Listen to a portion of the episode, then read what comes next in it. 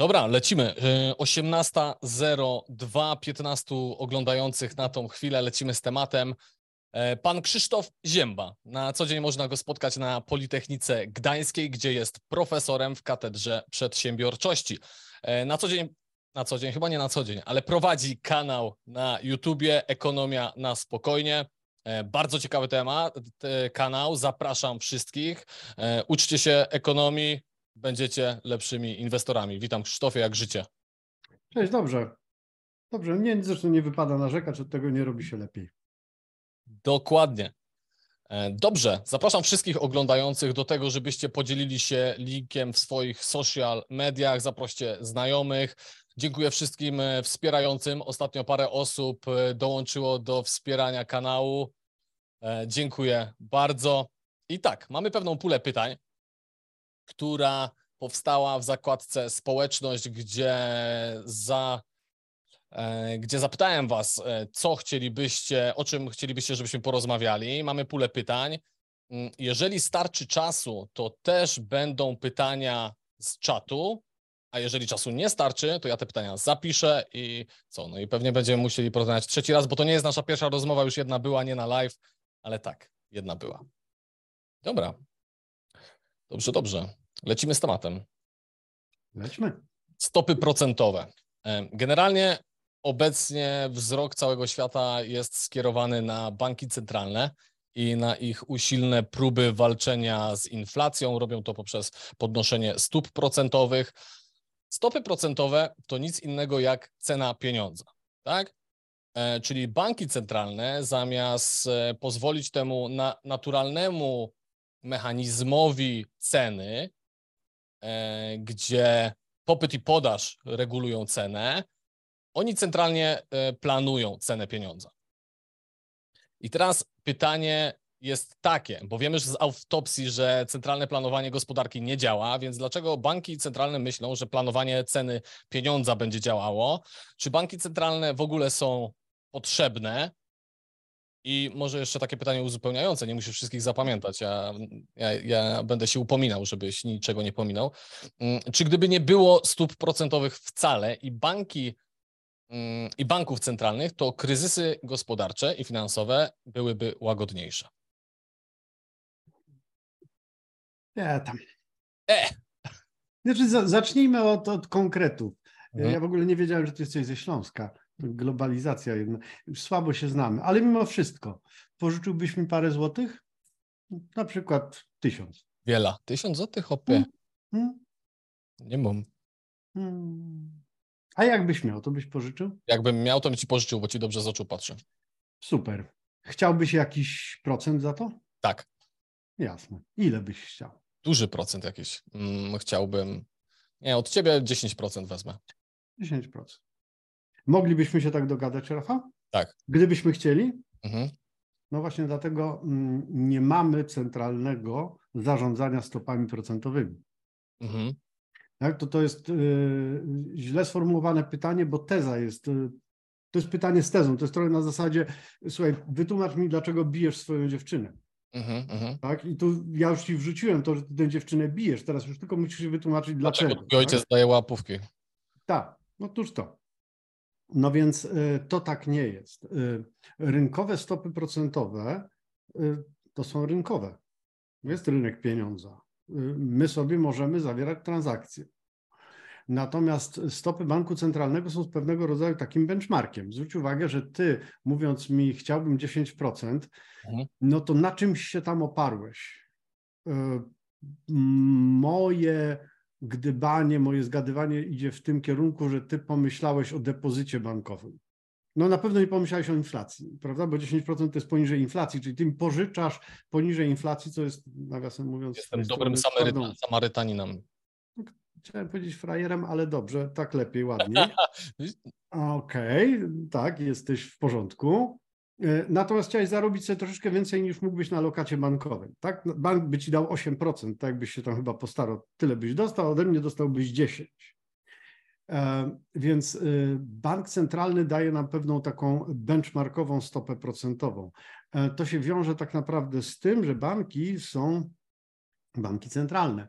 one mają taką funkcję, którą się w ekonomii określa mianem pożyczkodawca ostatniej szansy.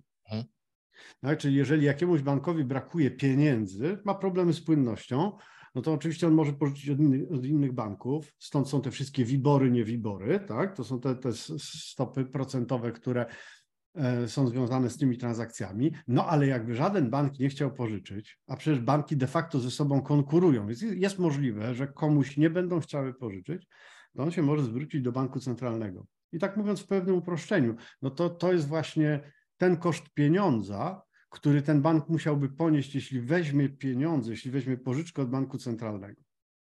Tak? No to teraz, jeżeli ty prowadzisz bank i wiesz, że jak będziesz potrzebował pieniędzy, to możesz się dostać od banku centralnego po 7%, mhm. no to od swoich klientów będziesz wziął, brał więcej, 8, 9, 10, no to jest benchmark, tak? Mhm. Także tak, tak to wygląda. Yy, nikt nie zabrania instytucjom finansowym zawierać transakcji powyżej, poniżej stóp procentowych narzuconych przez bank centralny. Tylko one z tyłu głowy mają to, że w razie czego, jak się ślizną, no to to będzie ich koszt. Czyli to jest ich taki bottom line, tak? Znaczy, czemu ja miałbym ci pożyczyć po 6%, kiedy jeśli będę potrzebował pieniędzy, to ja będę musiał dać 7 bankowi centralnemu. Mhm. No to ja ci nie pożyczę poniżej 7, bo to było głupie z mojej strony. Znaczy, byłbym Samarytaninem, pardon. Tak, frajerem. A jeżeli, a jeżeli Samarytaniem. odnosisz, no ale tak, e, oni podnoszą stopy procentowe mhm. Mm, po to, żeby walczyć z inflacją, nie? Ale podnosząc stopy mhm. procentowe, mm, podnoszą stopy dla e, wszystkich uczestników rynku. Jeżeli ja wziąłem kredyt e, mhm. na e, zmiennej stopie procentowej, to podnoszenie stóp procentowych powoduje to, że ja teraz płacę więcej. E, I to jest centralnie planowane, to jest z góry narzucone, bo gdyby nie było takiego wyboru, no to za, ja, wytłumacz mi, dlaczego się mylę. E, ty, bo, gdy, bo moim zdaniem, gdyby nie było tego narzucenia z góry, nie? No to wtedy rynek sam by regulował to sobie. Rafał, my się tego, no to banki sobie same regulują. Ty sam z bankiem, który jest absolutnie, może być prywatnym zupełnie bankiem, sobie podpisałeś taką umowę, że ty będziesz płacił wedle zmiennej stopy procentowej. My się, Rafał, ciągle uczymy. Mhm. W czasach, no, pytałeś mnie wcześniej, kiedy ja poszedłem na studia, to ja ci powiem tak, jak ja kończyłem studia, to kredyty hipoteczne były zupełnie nieosiągalne, bośmy mieli taką inflację, że nikt tych kredytów nie udzielał. Jak ta inflacja spadła, banki zaczęły oferować takie produkty e, i ludzie nagle odkryli, że jak wezmą sobie kredyt w innej walucie, to nagle jest ich stać na to, na co ich nie stać przy kredycie złotówkowym. Mhm. A oni to odkryli w sytuacji, e, gdy zdecydowali się zaakceptować ryzyko kursowe. Mhm. Tak? Czyli oni dostali tańszy kredyt, ale z ryzykiem, że jak się kurs gwałtownie zmieni, to oni dostaną po łapach. Tak. Ponieważ banki też się tego uczyły, to banki to zrobiły nieumiejętnie i teraz frankowicze wygrywają w sądach. Tak? Ale oni wygrywają nie dlatego, że fundamentalnie mają rację, tylko dlatego, że banki źle sformułowały umowy. Banki to zrobiły źle. Ale tak naprawdę, no to jak bierzesz kredyt w obcej walucie, no to bierzesz na siebie ryzyko, że coś z tą walutą będzie nie tak. Jak bierzesz kredyt w złotym i chcesz mieć zmienną stopę procentową, a przez całe te lata, właściwie przez dekady, myśmy mieli spadającą inflację, spadające stopy procentowe. Czyli to było fajne, jak miałeś zmienną stopę, bo tak. płaciłeś coraz mniej. Tak. No tak. Tylko to jest zmienna stopa, a nie malejąca stopa. No jest zmienna. Jak coś się zmieni na rynku, to zaczniesz płacić więcej. I to jest ryzyko stopy procentowej. Tego się ludzie teraz uczą. Tak? To, to jest jakby to jest abecadło y, ekonomii. Ryzyko kursowe, ryzyko stopy procentowej, to się tego studentów uczy e, na, na pierwszym roku. E, tak zwany ogół, general population, to tego nie zna. Tak? Ludzie nie rozumieją. Zwróć uwagę, że byli ludzie, którzy przy stopach banku centralnego rzędu 0,1% potrafili wziąć kredyt hipoteczny pod korek. To co oni liczyli, że stopa procentowa jeszcze bardziej spadnie? Tak. No tu nie było miejsca nie, na obniżkę. po prostu tego nie rozumiem. Mogło być tylko tak. wyżej, tak? No i tyle. Także tutaj to, to nie jest kwestia jakiegokolwiek centralnego y, zarządzania, tylko to jest kwestia tego, że no nie ma konkurencji, jeśli chodzi o tego pożyczkodawcę ostatniej szansy. To znaczy nie ma 15 instytucji, które w razie czego ratują tyłek bankowi. Jest tylko jedna instytucja, to jest bank centralny. Mhm. A gdyby tego banku nie było, czy jest w ogóle taki scenariusz możliwy? No bo przecież byłoby, no tak, w 1913 dopiero powstał, nie? No, to zależy, który, który bank w jakim kraju, tak? Ale ale generalnie rzecz biorąc, y, to sprzyja bardzo mocno bezpieczeństwu systemu bankowego. Mhm. Y, dlatego, że jeżeli właśnie tobie powinie się nóżka, jesteś bankiem, tak? Jesteś właścicielem banku, jeśli powinie ci się nóżka i masz problemy z płynnością, czyli nie fundamentalne problemy, tylko po prostu problem z płynnością, to tak jak mówię, konkurenci mogą nie chcieć ci pomóc, bo ty jesteś dla nich konkurentem. Bank centralny nie jest nastawiony na zysk, bank centralny nie postrzega ciebie jako konkurenta, więc jeżeli spełniasz wymogi, jeśli twój biznes jest generalnie ujmując zdrowy, to bank centralny da ci pożyczkę, bo mhm. nie jesteś konkurentem. No dobrze, ale słuchaj, ale jeżeli na przykład jeżeli jesteś uczestnikiem e, wolnego rynku nie? i prowadzisz e, budę z hot dogami, jeżeli na przykład ci ta buda nie idzie, no to bankrutujesz. Bankowi, jeżeli nie idzie, no to bank wyciąga rękę do banku centralnego o pożyczkę, więc bank centralny w rzeczywistości często, gęsto podtrzymuje przy życiu e, e, zombie banki, które są nierentowne i a one po prostu powinny upaść, czy nie? Um, tak i nie, to znaczy, e, po pierwsze, no my w polskim systemie bankowym takich banków zombie za bardzo nie mamy. To jest rzecz pierwsza. Natomiast e, pamiętaj, że istnieje fundamentalna różnica, kilka fundamentalnych różnic między budkami z hotdogami a bankami. I to nie jest kwestia wielkości, chociaż wielkości też, ale Opowiem Ci może taką y, anegdotkę, to znaczy to jest Dobra. tak zwany fakt autentyczny, jak to kiedyś powiedziała pewna posłanka z pewnego ugrupowania. No. Y, mój przyjaciel pracował e, w banku, w centrali banku w Polsce, to był zagraniczny bank. I kiedy Lehman Brothers ogłosili bankructwo, to myśmy tego e, dnia wieczorem rozmawiali i on mi powiedział, Krzychu, myśmy popłynęli na 500 milionów dolarów, bo tyle mieliśmy otwartych pozycji z tym bankiem. E, nie wiem, jak inni w Polsce.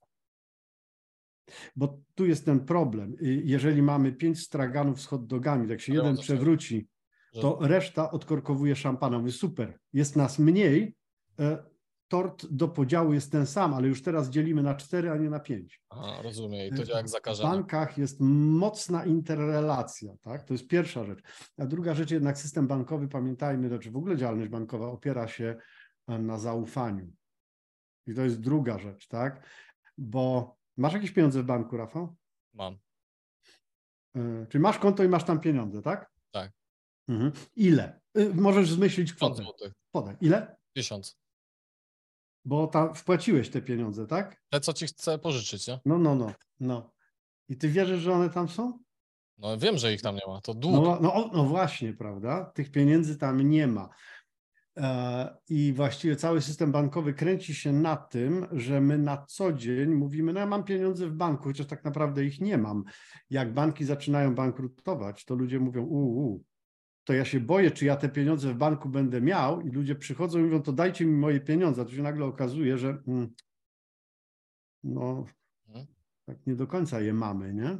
Mhm. No więc pod tym względem bankructwo banku nie do końca jest na rękę innym bankom, dlatego banki są restrukturyzowane, przejmowane, to jest wszystko robione tak bardzo delikatnie, tak? żeby nie podkopywać zaufania do systemu bankowego.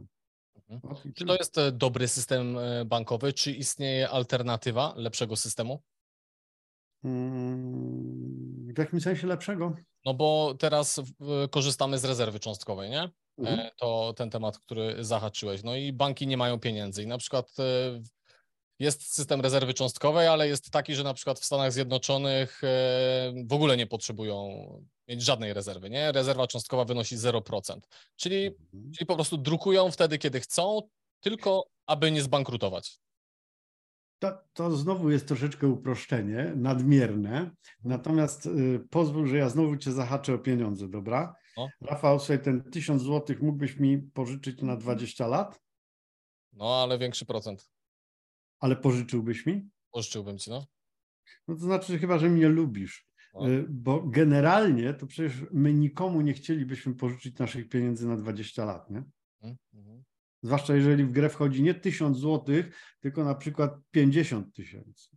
Mhm. A wiesz, do czego ja zmierzam, nie? No, no. Masz kredyt hipoteczny? Nie. Aha, szczęściarz. No, może twoi słuchacze mają. To oni ci mogą powiedzieć, że oni są zadłużeni na kilkaset tysięcy na 15, 20, 25 lat. I to jest możliwe tylko i wyłącznie dlatego, że mamy system y, taki, jaki mamy, to znaczy oparty na, tym, na tej rezerwie cząstkowej, bo gdyby banki miały stuprocentową stopę rezerw obowiązkowych, nie mogłyby tego robić przecież. Mhm. No to dobrze, jest ale, coś, coś za coś, tak? ale- no coś właśnie. za coś.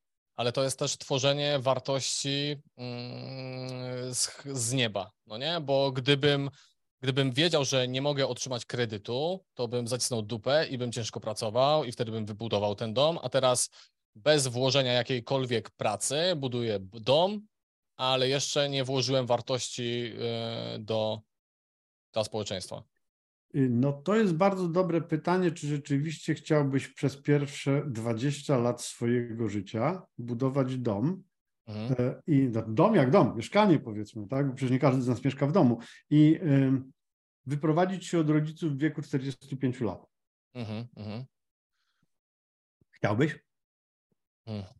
No bo możemy mieć ten lepszy Mhm. system bankowy, tak? No. To jest coś za coś, no? No, to jest coś Mhm. za coś. Mhm. Nie, nie, nie lubię z tą rozmawiać, nie lubię nie mieć racji.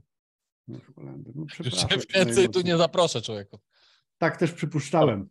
Dwa Czyli- razy i wystarczy. Czy, czy potrzebne są banki centralne? Dobra, czyli mamy odpowiedź już. Mm, centralne planowanie, ok. I czy tu jeszcze było jakieś pytanie, na które ci czy...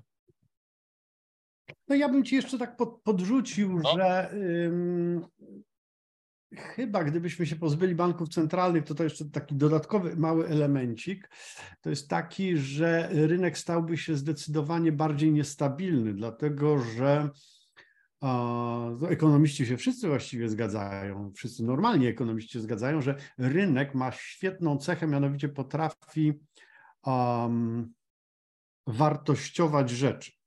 Tak? Czyli jeżeli y, chcesz się przekonać, ile coś jest warte, to wycena rynkowa jest właściwie wyceną najlepszą. Mhm. Y, Najlepszą, ale nie doskonałą. Y, Rynek potrafi przeszacowywać i niedoszacowywać. Mhm. I tak się dzieje, no to jest prosta sprawa, twoja działka Bitcoin, tak? Znaczy, co takiego się stało, że on z 6 centów Mhm. poszedł na 60 tysięcy dolarów? Mhm. Tak? Znaczy, albo był kosmicznie niedowartościowany przy 6 centach, albo był kosmicznie przewartościowany przy 60 tysiącach, albo jedno i drugie. Mhm. Tak? I teraz pytanie, czy ty chciałbyś, żeby w sytuacji, kiedy są jakieś zawirowania, typu mamy wojnę na Ukrainie na przykład, a banki mówią, oj, oj, oj, oj, niedobrze, niedobrze, no to co? To Rafałkowi policzymy, a 25% na wszelki wypadek. I przez pierwsze tam pół roku teraz będziesz płacić 25%, bo jest generalnie panika, a potem powiem, no nie, dobra, to jednak możesz płacić mniej, tak? to jednak ci obniżymy. Y, Ta, te stopy procentowe jednak są dość stabilne, a to jest myślę mega ważne w przypadku właśnie takich długookresowych obciążeń typu kredyt hipoteczny, nie? No Mhm. bo ty to, to, to jest znacząca pozycja budżetu bardzo wielu rodzin. I to nie może się zmieniać jakoś diametralnie. Ludzie piszczą teraz przy, przy takich stopach procentowych, jakie są. Umówmy się, stopy procentowe w Polsce to my mamy niskie. Mhm. Przymierz to do inflacji. To są realne, ujemne stopy procentowe, co jeszcze w ogóle nie powinno być w gospodarce, tak na dobrą sprawę. Mhm. Myślisz, że będą szły do góry? Y, Pytanie brzmi, czy myślę, że pójdą, czy pytanie brzmi, czy myślę, że powinny? E, no, odpowiedz e, tak i tak. Y, powinny, w szczególności powinny były, czyli wcześniej, Mhm. y, natomiast nie pójdą ze względów stricte politycznych. Mamy rok wyborczy. Mhm. Nikt nie będzie podnosił stóp procentowych, jeśli y, działa w interesie y, partii rządzącej. Mhm. A nachylenie Rady Polityki Pieniężnej jest bardzo silne w tym kierunku, także tu, tu, tu, nie ma wątpliwości, nie będzie podwyżek. No chyba, że będzie jakiś dramat, tak? Coś się wydarzy takiego, że do głowy nam nie przychodzi. Rozumiem. Ale w standardowych sytuacjach. E, też w pytaniach, które Ci przesłałem, tam było pytanie, czy myślisz, że w nadchodzących latach, w nadchodzącym czasie na świecie może być e, kryzys gospodarczy i finansowy? Odpowiedziałeś, że mm, dobrze, że odpowiesz, dlaczego nie odpowiesz na to pytanie i mógłbyś, e, mógłbyś chwilę o tym pomówić? Powtórz, powtórz jeszcze raz to pytanie. Czy w nadchodzącym czasie myślisz, że jest duże prawdopodobieństwo kryzysu. Teraz zmieniasz to pytanie. Teraz zmieniasz to pytanie. Przed no chwilą było, czy może być kryzys finansowy. No tak, Odpowiedź brzmi tak, ale, może ale, być. ale wiesz o co mi chodzi. Wiem. No. Wiem, tylko y, ja strasznie walczę, to jest moja misja życiowa po prostu. Wszyscy, którzy mnie znają, wiedzą, że to jest moja misja życiowa, żeby zdjąć z ekonomistów y, łatkę mm, wróżek. Mhm. My nie jesteśmy wróżkami. Ekonomiści nie są od przewidywania przyszłości. Ja wiem, że to jest cholernie frustrujące. Ludzie mówią, a co, to w ogóle za ekonomista, jak on nie wie, co będzie? No. no ja nie wiem, co będzie. No. I ekonomiści nie wiedzą, co będzie, no. bo po pierwsze, my nie wszystko wiemy, czyli nie mamy pełnego dostępu do informacji, jakby to można było powiedzieć, z jednej strony. Z drugiej strony, my po prostu nie wiemy, jak silne będą poszczególne tendencje. E, ja za niedługo będę miał taką fajną prelekcję u nas na wydziale zresztą, e, poprzedzającą film Big Short. Pewnie kojarzy. Oglądałem, no.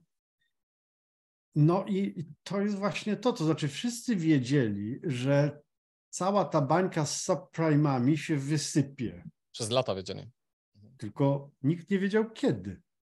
Mhm. Jak długo to pociągnie na odporności gospodarki, na wierze ludzi, na optymizmie i tak dalej, i tak dalej. Tak kiedy to się skończy? Ekonomista tego nie wiem, może psycholog społeczny byłby w stanie. Mhm. Dlatego też takie wszystkie, czy będzie kryzys, kiedy będzie kryzys i ile potrwa kryzys, to są wszystko fajne zgadywanki, tak? I potem jest tak, że kto komuś się fartnie, on zgadnie i przez następne pięć lat wszyscy się do niego odwołują, bo to jest ten facet, co przewidział. Mhm. Trafił. Po prostu trafił. To nie jest geniusz. Trafił. E, no dobrze, e, to trochę się z tym zgadzam, aczkolwiek mhm. skoro na rynku jest wielu graczy. Są traderzy, którzy zarabiają na tradingu, są e, duże instytucje finansowe, które analizują rynki, na tym zarabiają, na inwestowaniu. E, jest wielu uczestników rynku, którzy zarabiają. Są spekulanci. No, generalnie zarabia mały procent, ale są ludzie, którzy zarabiają na tym, którzy są w stanie e, nie zawsze, ale z większą skutecznością niż inni przewidzieć to, co stanie się w przyszłości i dzięki temu zarabiają. Więc. E, mhm. Więc jednak są ludzie. No, czekaj, ja, ja się skupiam, w jaki sposób skonstruować pytanie, żebyś. No, tylko to z reguły nie są ekonomiści. Mhm. No dobrze, ale jako tak? ekonomista znasz wszystkie mechanizmy, które kierują rynkami i gdzieś na ich podstawie i obserwacji tego, co cię otacza, jesteś, wyciągasz na pewno jakieś wnioski. Wiesz co, ale to jest tak jak z tym, z tym spekulantem, którego ty bardzo dobrze znasz. No. Y, kiedyś o nim rozmawialiśmy, ja nigdy nie pamiętam, jak on się nazywa. Tak Rafał jak... Tak jest. Mhm. No to ja nawet sobie posłuchałem kiedyś jego jakichś tam wykładów, dla studentów AG, SGH miał, miał jakieś tam wykłady odnośnie tam spekulacji, tak, inwestowania tak, tak, tak dalej. Ja się z nim w pełni zgadzam. To znaczy, to zresztą tak jak jest z dealerami forexowymi, gdzie ja trochę znam ludzi. E, dobry dealer forexowy jest niezłym spekulantem. To znaczy ma taki mindset, który pozwala mu odciąć się od swoich poglądów, zrewidować, pójść w tę stronę, powiedzieć, dobra, nie, jednak to było źle, odwrócić pozycję. Um, to są y, rzeczy, które jedni mają, inni nie mają. Um, tak, ja podejrzewam, że ja znam dokładnie te same mechanizmy, co ów Zaorski. Tak? Mhm. Natomiast y, on y, nie ma żadnego problemu, żeby powiedzieć, powiedzieć, dobra, idę w bitcoina, bo ja uważam, że on pójdzie w górę. Mhm. I żeby trzy dni później powiedzieć, dobra, zagrałem short, bo to jednak nie tak jest. Mhm. Tak? No to, to wiesz, no to znaczy, że on nie wie. Mhm. On zgadywał. Y, On Tak. może być dobry w tak, zgadywaniu. Jeżeli tak. on zgaduje 55% y, razy dobrze, a 45% źle, to on będzie na tym zarabiał. Ale to jest Tak. zgadywanie, to nie jest wiedza. Mm. On nie wie. No, no, a to nikt nie wie, ale to no jest właśnie. Zgadywanie o, o, oparte- o, o, To jest zgadywanie oparte na e, pewnej analizie. Tak. Mhm. No, ktoś, kto, ktoś, kto lepiej czuje ten rynek, analizuje go lepiej, bardziej Tak. go rozumie, będzie miał lepsze wyniki niż ktoś, kto dopiero zaczął. Y, No, dobra, to, to chyba nie, to nie jest To chyba kwestia stażu, tak? To, to jest Tak, właśnie no, kwestia także osobowości, bo to psychologowie sporo wiedzą na temat spekulantów, tak? Kto jest dobrym spekulantem, kto nie. Ja na przykład wiem, że jestem złym spekulantem, słabym, kiepskim, bo ja się za bardzo przywiązuję do moich poglądów. Mhm. Zakochujesz Tak. się w swoich opiniach. Mi się wydaje, że tak powinno być i tak, ja nie miałbym tego takiego, tej skłonności do takiego pivotu, tak? Ale tak jak mówię, to ty, y, może nawet nie tylko, nie tyle ty, ile ci, którzy zadają takie pytania, jak to będzie i tak dalej, to oni by chcieli, żebym ja powiedział, co ja na ten temat wiem, a ja nie wiem, ja mogę zgadywać. No to zgadnij. Zadaj precyzyjne pytania, a ja spróbuję precyzyjnie zgadnąć. Powiedziałeś, że w 2007, w 2007 roku, kiedy był globalny kryzys finansowy, e, to wszyscy wiedzieli, że to w końcu się stanie. Tak? Nie wiedzieli kiedy. Mhm. Pytanie jest takie, nie pytam cię kiedy coś e, się wypieprzy na rynkach finansowych i w gospodarce, tylko co mogłoby się potencjalnie zepsuć i A, Rafał, wszystko, wszystko mogłoby się zepsuć. Znaczy, y, myśmy sobie trochę rozmawiali o długu publicznym mhm. i że Tak. Japonia ma wielki. no tak, No właśnie. No więc ja ci 80%. od, od razu ci mogę powiedzieć, że oni się kiedyś na tym wywalą. Oni tego długu kiedyś nie spłacą. no właśnie, zbankrutują. Mhm. Tak. Aha. Tylko problem jest w tym, że jeżeli to będzie za 80 lat, to ty już będziesz trupem. Mhm. Mhm. I cię to w ogóle nie dotyczy. Czyli z perspektywy twojego życia Japonia nigdy nie zbankrutuje, być może. Mhm. I będzie się No tam. i teraz, no i teraz, wiesz, był taki facet, y, ryba, na niego mówili, od nazwiska, to sobie można zgooglować, taki ekonomista, który swego czasu twierdził, że cała strefa euro się wywali. I on zrobił nawet fundusz spekulacyjny, który grał na upadek strefy euro, bo Grecja, bo Pixy i tralalalala, tak? Y, Zamknęli ten fundusz z 50% stratą. Mhm. Ja nie twierdzę, że on nie miał racji, tylko on nie miał racji w tym czasie. Interwale czasowym. Tak? Więc nawet jeżeli strefa euro się przewróci, chociaż moim zdaniem nie tak szybko, jak jego zdaniem, ale nawet jak się by miała przewrócić, no to na pewno nie wtedy, nie teraz i nie przez najbliższe 10 lat. Mhm. Byłbym, byłbym bardzo zaskoczony, gdyby strefa euro nam się wywróciła w ciągu najbliższej dekady. Moim Mhm. zdaniem nie. Rozumiem. To, to są przewidywania, widzisz, nie? Mhm. to są moje zgadywania. Aha, dobrze, ja lubię zgadywać. Jak, jak, Za 10 lat się musimy spotkać. Jednak Dokładnie. mimo wszystko, już mieliśmy się nie spotykać, ale się spotkamy za 10 lat i powiemy, czy euro dalej jest, czy nie ma.